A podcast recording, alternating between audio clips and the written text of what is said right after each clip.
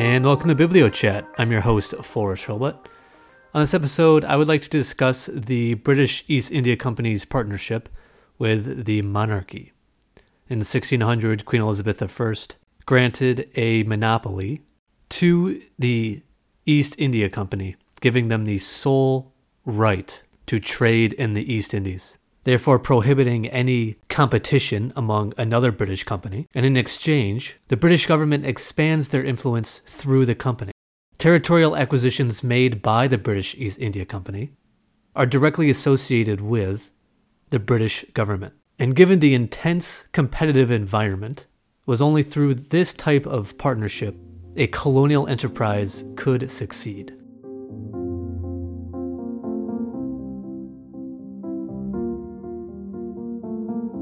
So, I'd like to go into further detail about the competitive environment of colonial enterprise, which explains why a partnership between the government and private enterprise is the only way in which a company could succeed.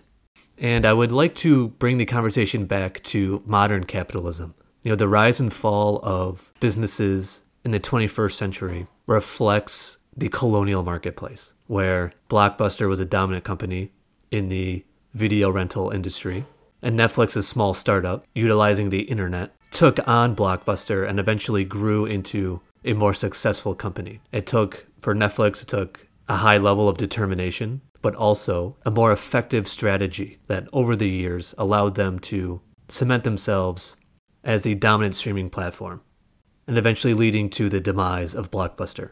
And this kind of cycle of business is useful for analyzing colonization from the 1500s up until about the 20th century when England and the British East India Company was the dominant company in the colonial industry. So the three main competitors in the that we'll focus on in this episode be the Portuguese, the Dutch, and the English. The first Western European nation to really establish a stronghold in the lucrative East Indies trade was Portugal. Casa de India was a government organization founded in 1500 that had an exclusive monopoly to trade in the East Indies.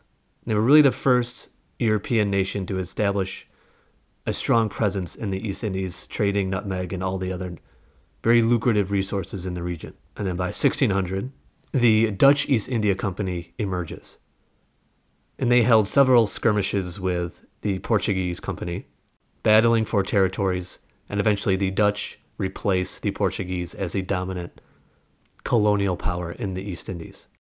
And then by the middle of the 17th century, there's the Anglo Dutch Wars. In the 1630s, the British East India Company was battling the Dutch East India Company, and eventually the British replaced the Dutch as the dominant colonial force. And what I'd like to highlight here is how is how these companies operate very similarly to modern companies in terms of establishing market share, communication, and strategy in order to replace the dominant company, just like with Netflix and Blockbuster. But a factor these colonial companies had to consider, which modern companies do not today, is the military imperial element. And this is what we'll go into in more detail on the next episode. Is anal- taking a closer look at organizing armies and, and having an effective military strategy. I think historically, the British are very famous for their strong naval history and having the most dominant navy at the height of their empire. And I think the dominance of their navy comes from the pressure of this colonial environment. So, next episode, we'll look at more specific examples of this violent competitive atmosphere. Thank you for listening.